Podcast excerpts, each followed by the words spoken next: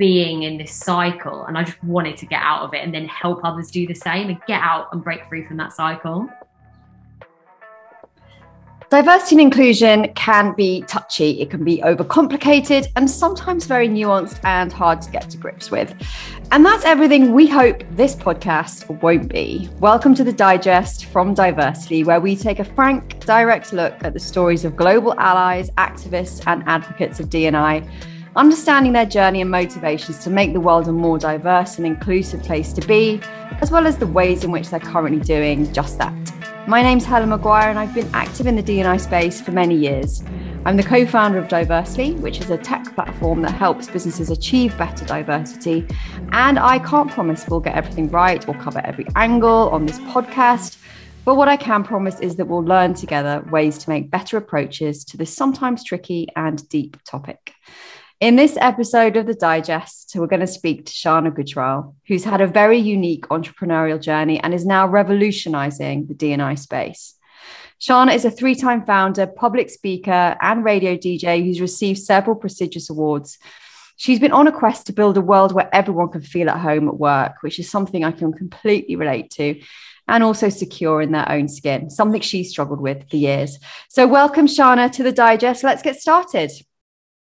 Hello, thank you so much for having me. I'm honestly smiling at that little bio that you read out. It's so nice.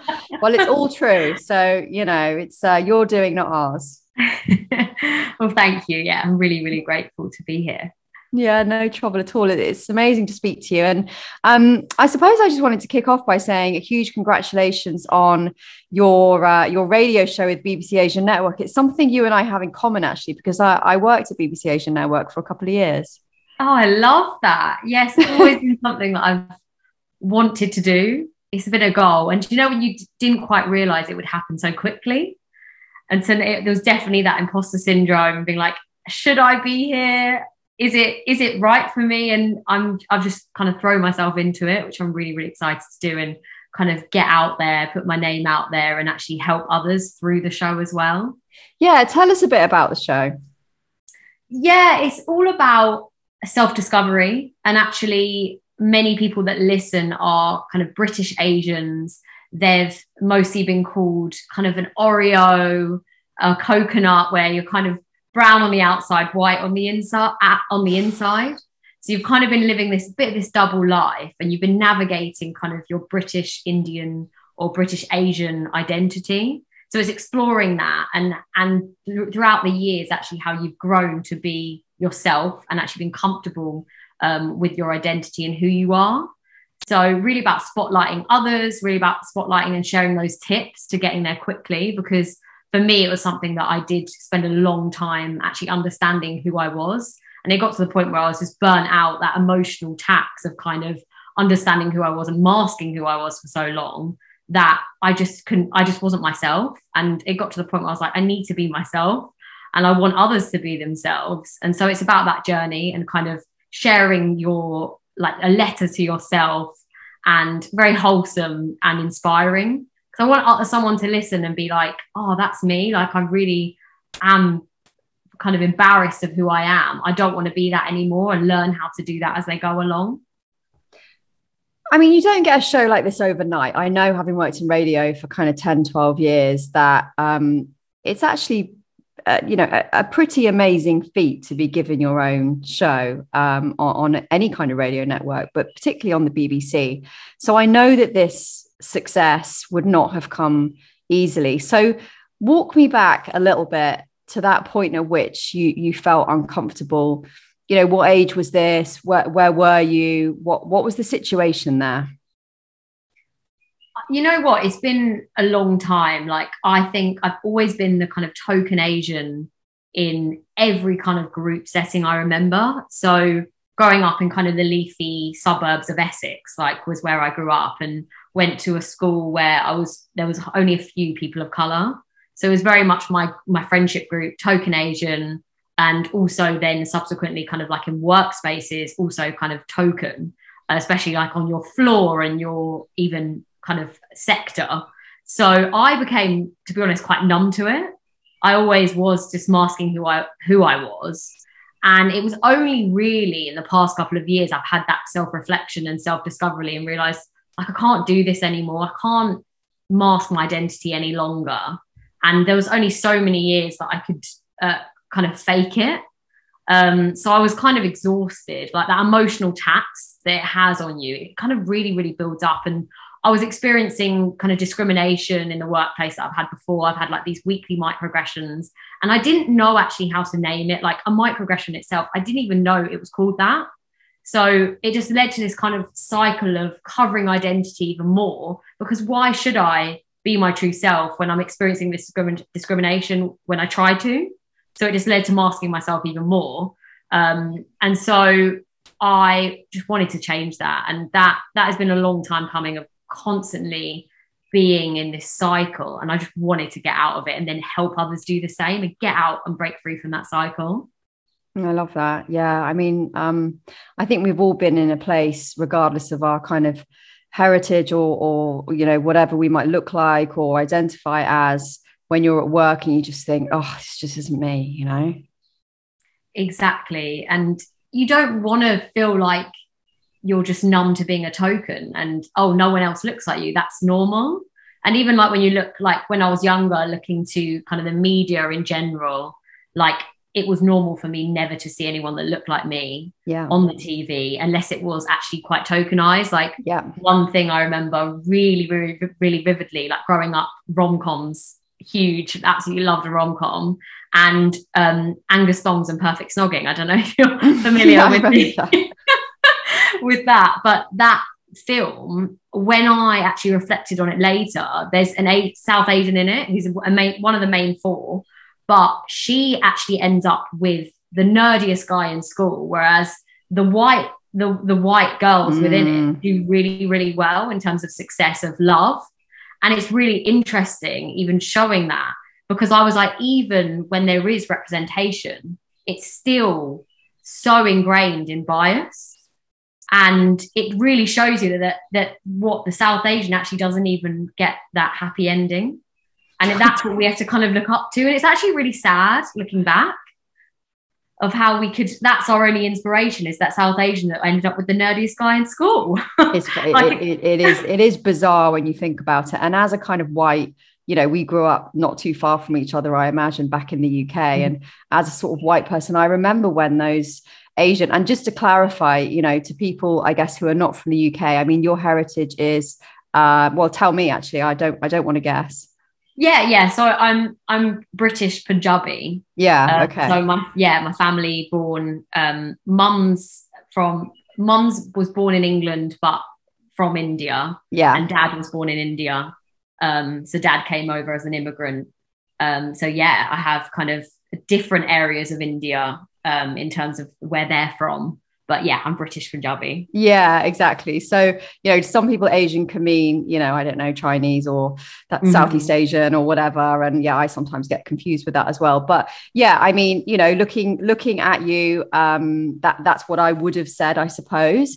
And I remember, you know, on the TV when I was growing up, when people who looks like you, who I knew, you know, I'm from Coventry, right? It's down the road from Birmingham. I mean, I grew up with a ton of Asian people. It was just part of my normal kind of day to day. And then suddenly you're kind of like, oh, now they're on the TV. And it was a kind of weird shift, because you're right, you didn't really see anyone apart from sort of the, you know, the pinned up kind of British person or American person, white person really being represented. I think as well, though, we've seen a lot of change now, like the fact that there's so much representation in the media, like magazines, even like on the front cover, you can see someone that looks like you, and it is changing, which is amazing. Like, there's no denying this. There is a way to go. Like, it's never like a done, it's done kind of thing. Yeah. But it is amazing now to even look and see for this generation that they can see their role models and actually be inspired by people that actually look like them. And what did you feel specifically that was difficult or uncomfortable for you in terms of, I'm not being myself? What bit of yourself were you not being, let's say, in that workplace environment? Yeah, I think it was identity of, like, I think number one, it was not being seen and actually my needs being catered to. So a big part of kind of the working life is around your emotional intelligence and understanding, being empathetic towards people's experiences, and actually actively listening, being able to understand what people are going through, notice and support them. So there really was that lack of that emotional intelligence in the workplace that I experienced, and that many other women, people of colour, different marginalised backgrounds have experienced. And I just never felt supported. Like, I even had a conversation with HR around microaggressions, for example, and I said, look, I'm experiencing these microaggressions, I've been documenting them, I don't know what to do, can you help me? And they said, oh, why don't you speak to the internal kind of diversity and inclusion network, the head can help you. And I said, that's me though.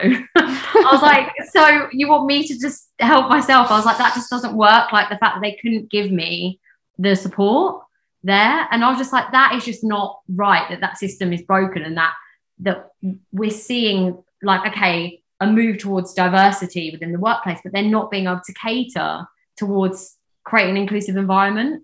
So that's why I founded Leela, and it was very much born out of that kind of frustration of saying, okay, we need to do something about this, because especially in the past couple of years with COVID, we've seen actually that great resignation, the final straw for a lot of people. They're moving, like, I think I worked it out and it was like 73 people are moving per minute, which is just like getting your head around that. That's that many people are moving because of they're feeling burnt out. They can't thrive. They can't belong. And they just had enough. And it wasn't just, it totally showed, because I left as well, my full-time job. And it just showed that it wasn't just me, that we're all feeling this. We have to change it. Yeah. And when, so you mentioned that you were, what industry are we talking about here? Yeah, so I was in FMCG industry, so the beverage industry, but my kind of journey has been quite squiggly. It's definitely been quite up and down. So I started studied a law degree at university, and quickly realised it just wasn't for me. I had no idea kind of going into it what I wanted to do, but it felt like kind of this safe option, well regarded, especially in South Asian culture. Yeah. But it, for me, actually was hiding who I was. It kind of goes back to that kind of masking of identity. It felt like the right thing to do, so I did it. And that's what led to this kind of, like, I'm a natural creative just in general, like art, music, etc. There's a lot of who I am is quite creative. And what I thought is actually utilize, while doing that law degree, other outlets of exploring this creative side of me. So I thought, okay, why not test it especially with myself?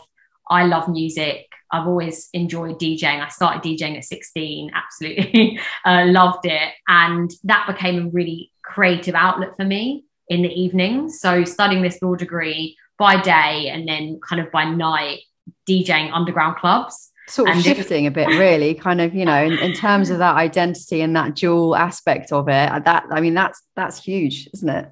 It was really interesting, because it was like in the day, like it was like serious law lectures before, and corporate law, and then by night, like these grabbing of headphones, my USB stick, jumping on the deck.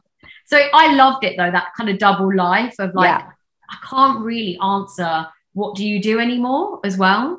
Like, it's such a hard thing to talk about and say, I do just one thing. Yeah. Like, we're so multidimensional. We're made up of so many different layers of who we are. Same with diversity, but also our career. Yeah. And so having more than one thing is completely kind of okay. And I want to share that careers aren't just one. You don't ask, oh, I do this one thing. No, I've had so many things and so many failures and so many ups and downs. And that's just part of the learning of self-discovery.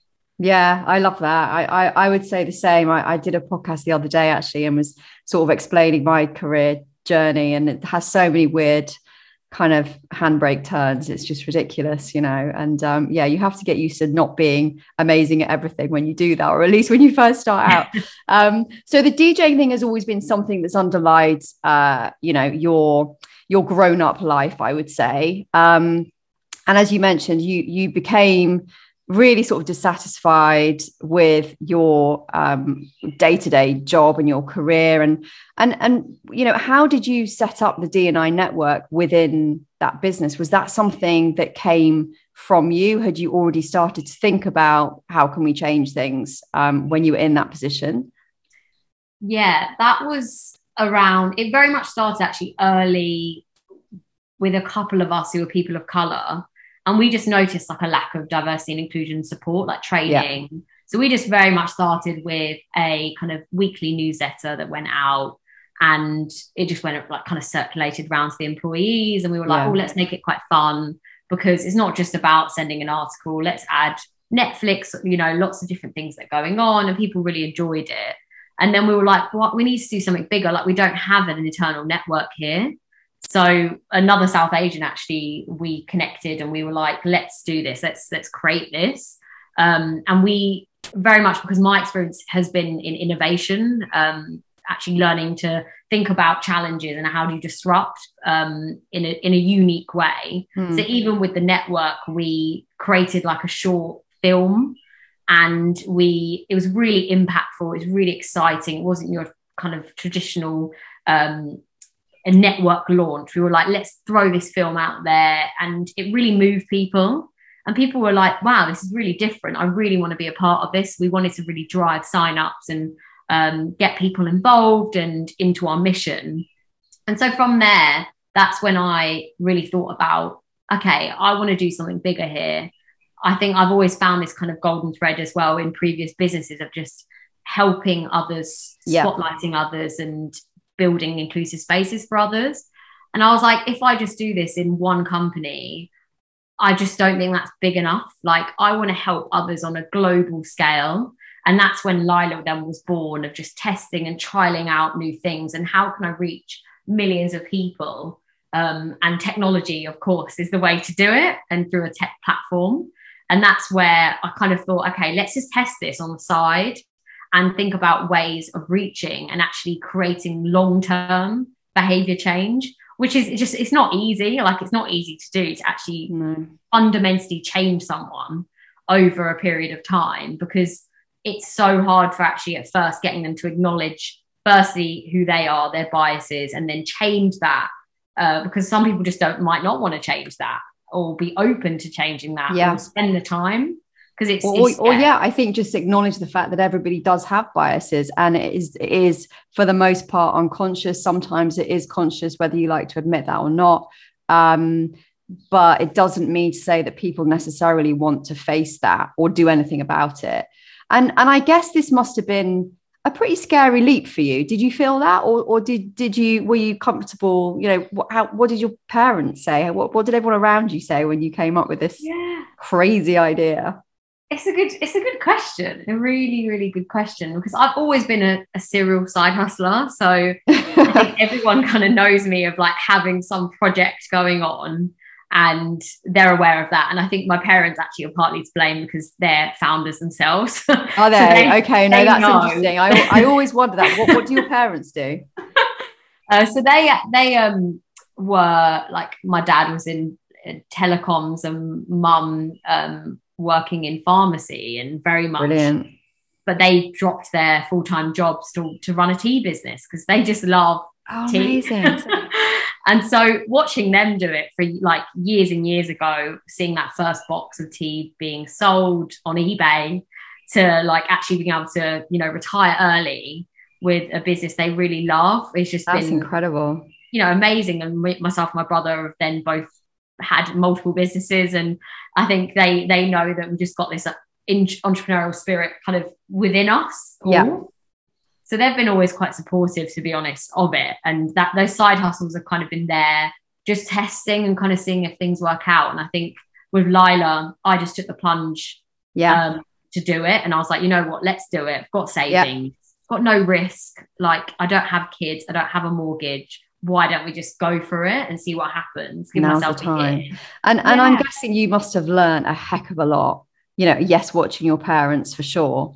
And just having that understanding of what it takes actually, I suppose, to run a business, and seeing the sacrifices that have to be made, but also from your own experience, as you say, like side hustles, even DJing. It's not hard, you know, it's not easy getting gigs. I used to DJ as well. And they're not just given to you, you know, it's not kind of like you just turn up with your records and crack on. It's actually pretty tough to get gigs. Yeah.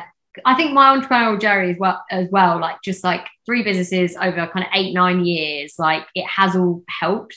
I've failed so much that you learn. You learn so much. Like there's been like the unbelievable, amazing highs, but then there's also been those kind of big lows of burnout, imposter syndrome, feeling that glass ceiling as a female entrepreneur. And it all kind of shapes you, and just realizing what to do and just keep going, having that kind of relentlessness to achieve your vision and mission and change the world and make it better. And did your previous businesses have, as you say, that kind of golden thread of helping people? Is that something that defined them? I mean, were you heading in this direction, I suppose? I believe so. Like now looking back, I guess because they were over different categories, it might not feel like it, but so my first business was around music, powering women in music, because when I used to go to gigs, I'd be kind of looked up and down. They'd be like, one time they didn't even let me in, like the bouncer just kind of was like having none of it. And I was like, right, okay, this is just not right that this is happening. So I created like physically a stage and an events program of people being like amazing kind of female artists being able to come up on stage and get the confidence to test their career out. And so that was kind of the start. And then this second business was around actually creating inclusive spaces of bonding over food and drink. And wow. So it's always been around that, I guess, belonging and just being that you can be yourself in a safe space. Yeah. And bringing people in from the edges, right? Bringing people who, you know, as you say, were being excluded for whatever reason. Bringing those people together and into a space where they, as you say, could be themselves, but also recognized for that. 100%. Because then Life, I think, is more kind of focused on diversity and inclusion, like actually the vision, everything. But then the others actually had it around it, but they weren't the true kind of business model, if that makes sense. Yeah, no, I completely get that. And I think also diversity and inclusion, and I always say this as well, as an industry, is something that's being created now. It wasn't around. I mean, when I first launched my first business, there was really no such thing as D&I. We didn't talk about D&I. I mean, this was kind of pre-#MeToo and all of that stuff. So it really has only been recognized, I think something like 63% increase in people with D&I in their title on LinkedIn in the last year or so. So you can see the kind of movement forward. So I totally understand why you wouldn't have related those two things together previously. But look, I mean, you know, tell us about Leela. It sounds absolutely fascinating. I love the concept. And for people who haven't heard of it, would you mind going into what it is and what it does? Yeah, of course. So we are a digital learning platform, and we're focused around emotional intelligence and diversity and inclusion. So we help to actually upskill yourself to become a better you. And everything that we do is gamified. So thinking bite size, we know that professionals are busy. They don't have a lot of time in their day. And so everything can kind of be learned in as quick as your favorite song, like super, super condensed, that you can learn these behaviors really, really quickly and have a safe space where you can actually learn that on your own, but then come together with the community and learn together. So we have this kind of bigger mission of like really helping others feel confident in their own skin and that they can be themselves and actually be able to thrive and belong, which has been a real struggle for myself and for many others as they've left with the Great Resignation. So there's been a lot of learnings with that and kind of failings and ups and downs, but we're getting more clarity every day about understanding who we are. But our learning platform in general just has some really amazing facilitators and speakers on there. And we've got some people from around the world sharing their stories, opening up and being really vulnerable, which actually then helps others foster that vulnerability and learn that empathy by seeing other people do it. Yeah. And we're very much about kind of doing things in a different way, because I think with my innovation experience, I wanted to kind of be a challenger and shake up the market. So you have your kind of traditional one size fits all kind of e-learning competitors out there, and they're doing their thing. But what we want to do is actually have a personalized approach that the platform actually understands where you are, your own journey, and then tailors all of that kind of content for you. Because it can be just so overwhelming, that the diversity, equity, inclusion, emotional intelligence, so many new words and new concepts to get your head around. And we want to just condense that as easily as possible and as quickly as possible, so that you can pick it up, watch it, learn, and then collaborate with others and do it all, build up your confidence and grow and become a better you. And who's it for? Who do you generally find is using the platform? Are you working with big businesses? Are you just working with individuals? How are you seeing it play out? Yeah, we are a B2B platform primarily at the moment. We're thinking about actually moving to B2C maybe this year. But we are primarily B2B. We're working with brands, mainly scale ups is kind of our focus. And like last year, we managed to train lots of people, and dream brands really, like Bloom and Wild, Too Good to Go, and actually work with them on their kind of diversity and inclusion training, and show them the Leela way, which is unique, and it's very innovative in its approach of actually sharing quite fun ways of gaining new behavior. So we are underpinned by psychology, but we're very much intertwined with innovation, which is a big part of myself.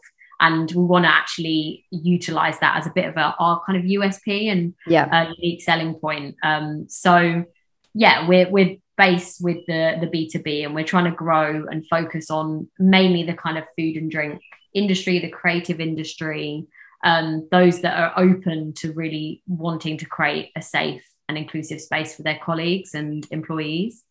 And where does the programming come from in terms of the sort of D&I side and the psychology side? Are you working with partners and providers on that side of things? Yeah. I think we can't do this alone. I think we have to kind of partner up. We've got some amazing psychologists that help, and data scientists that have actually just helped to produce that. But it's still a constant learning journey with it, of just like learning, because when you're shaping behavior, you also need to be really careful that you may trigger something, and just have those kind of support in place.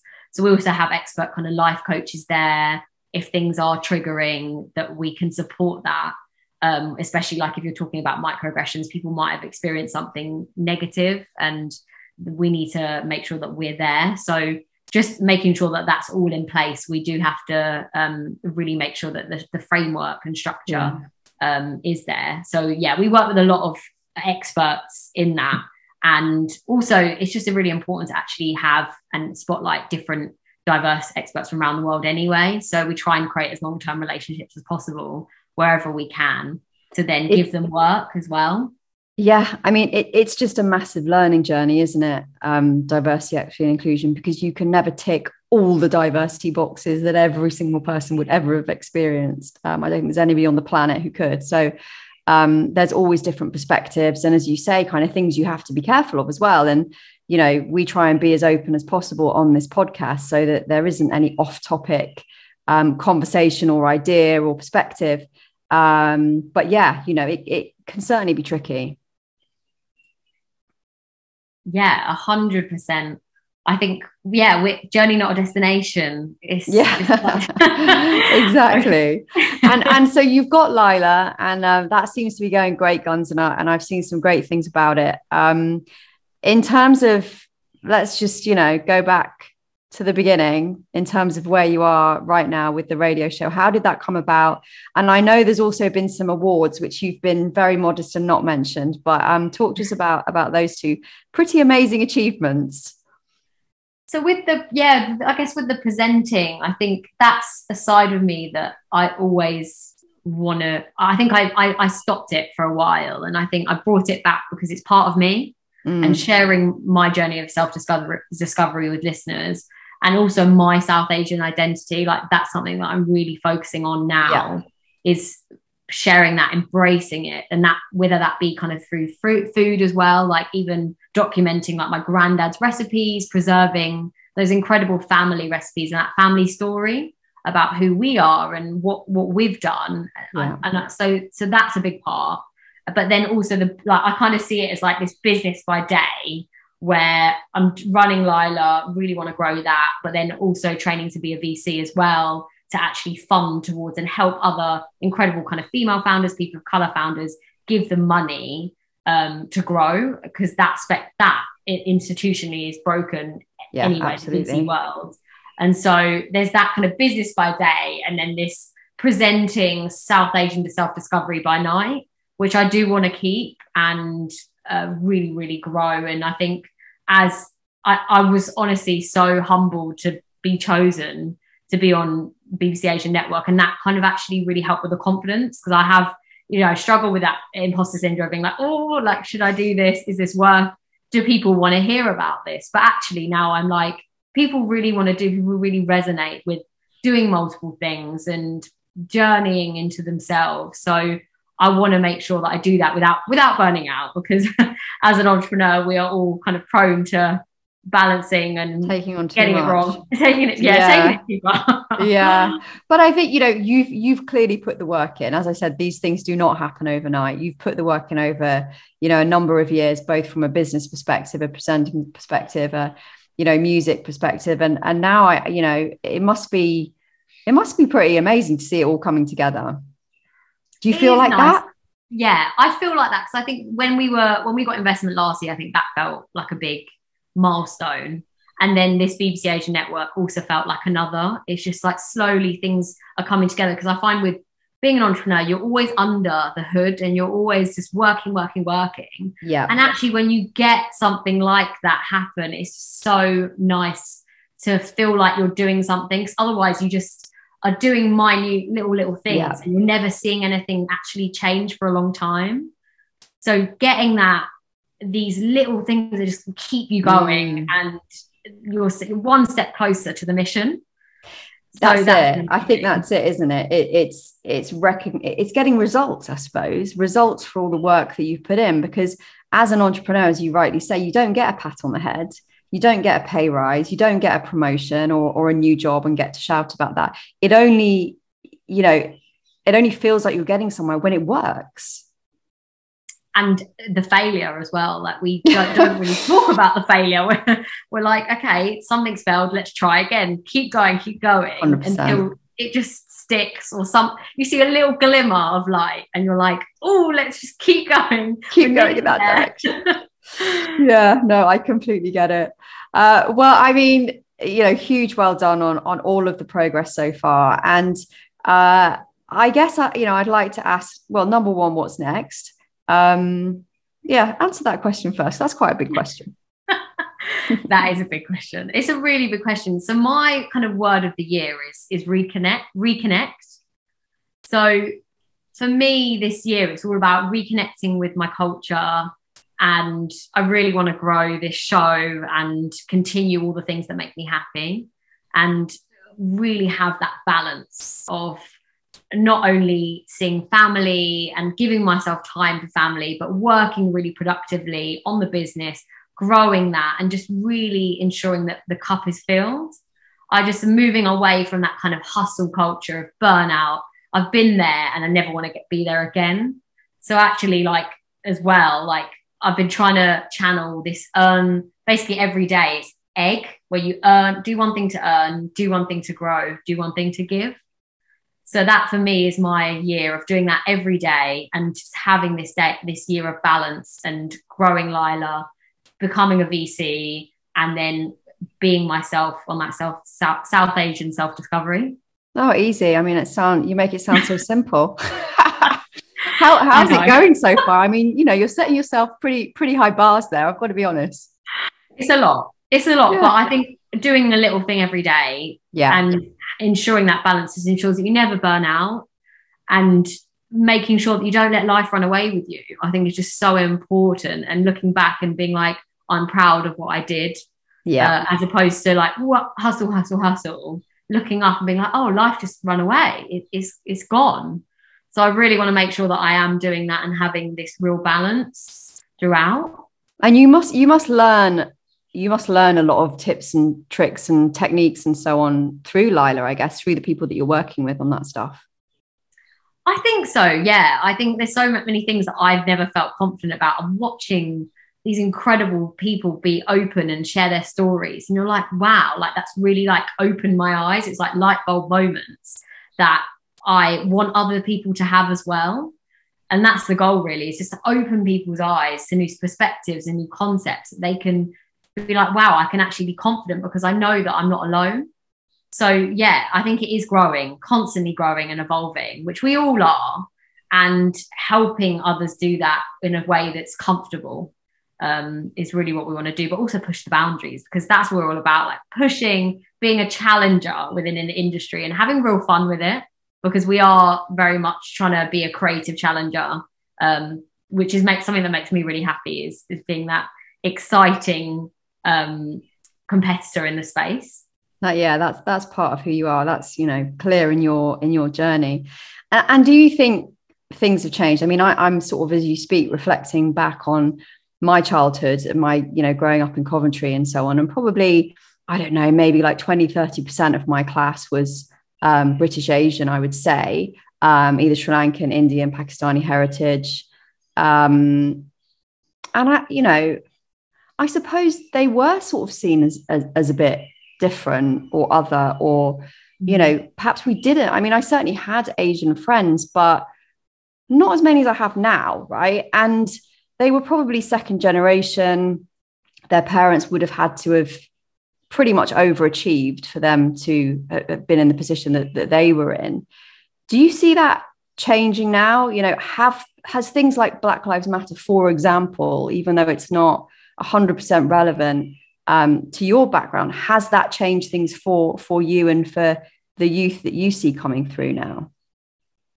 I personally, like, even having spoken to like my parents about their experiences in the workplace, yeah. The fact that we can even talk about it so openly now, and even that they have some budget or they even want to give you the time of day, shows that things are changing, because it wasn't necessarily like that 20-30 years ago when they were in the workplace. And I think it was so, they've endured so much discrimination, and yeah, I think they've gone through it, those lived experiences, okay, that we still see it now, but not to the extent, necessarily to that extent, because things are changing. Even since 2020, we're seeing a lot more of evolving, of understanding that this needs to happen. It's kind of going a little bit further, and which is great. So we're moving towards the right steps. We're not there yet, but we'll get there. We will get there. And people are really open to having conversations now and address things that are happening, which is amazing. And that's what we want to see. And we want to continue that momentum and push it forward kind of day by day, whether that just be that tiny little step, as long as it's moving forward, not backwards. I think that's what we want to do. Yeah, absolutely. And obviously you are the person that is doing that in your space really successfully, and congratulations on everything. I think it's a phenomenal space to tackle. It's so relevant to so many people, or pretty much to everybody in the UK as far as I see it, but obviously around the world as well. So yeah, amazing work, and loved hearing about it. And thanks so much for your time. And I guess final question is, if you had any one piece of advice for, you know, a young South Asian or whatever it might be, person who is in your position perhaps, or is in your position now, what would that be? What would you say to yourself? It's a great question. It's a big question as well. I know. I think it's like embracing your identity. Like, just, I've had so many experiences when I've just been embarrassed and I've kind of like laughed myself off and who I am off. And I think it's just to not do that and just to embrace who you are. Like, if you can find like-minded people that are on that journey, do it with them and just go on that journey and learn about it. Learn about who you are.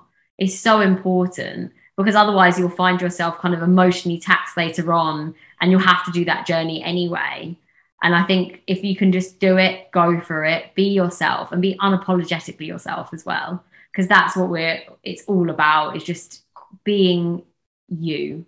So I'd love that for that kind of anyone listening who feels like they are masking their identity, to just go, just start, just take one step to discovering who you are. And is there, would you direct them, is Leela relevant to direct them there? Is there anywhere that you would direct them at this point? Well, you definitely should listen to my show. Definitely do that, because that's what we're going to be talking about a lot, about that self-discovery and how to do it. So BBC Asian Network. Famous club. Tune in. What time are you on UK time? Oh, Sundays, 7 till 9. There we go. Tune in, everybody. Yeah, and highly recommend BBC Asian Network as well. And hello to anyone who's still there when I was there. I'm sure there's a few people. We'll discuss that offline. But thank you so much, Shana. It's been an absolute pleasure, and we'll chat to you again soon. Amazing. Thank you. So that was Shana, and I don't know about you, but I honestly felt like I could relate to so many points that she was making, particularly when you're at work and trying to bring your real self. It's not always easy. And she's gone one step further and created a space where people can do that within businesses and help businesses to understand how to create those sorts of spaces for their employees as well as all the other bits and pieces she's doing. Definitely spinning a lot of plates there, and very successfully.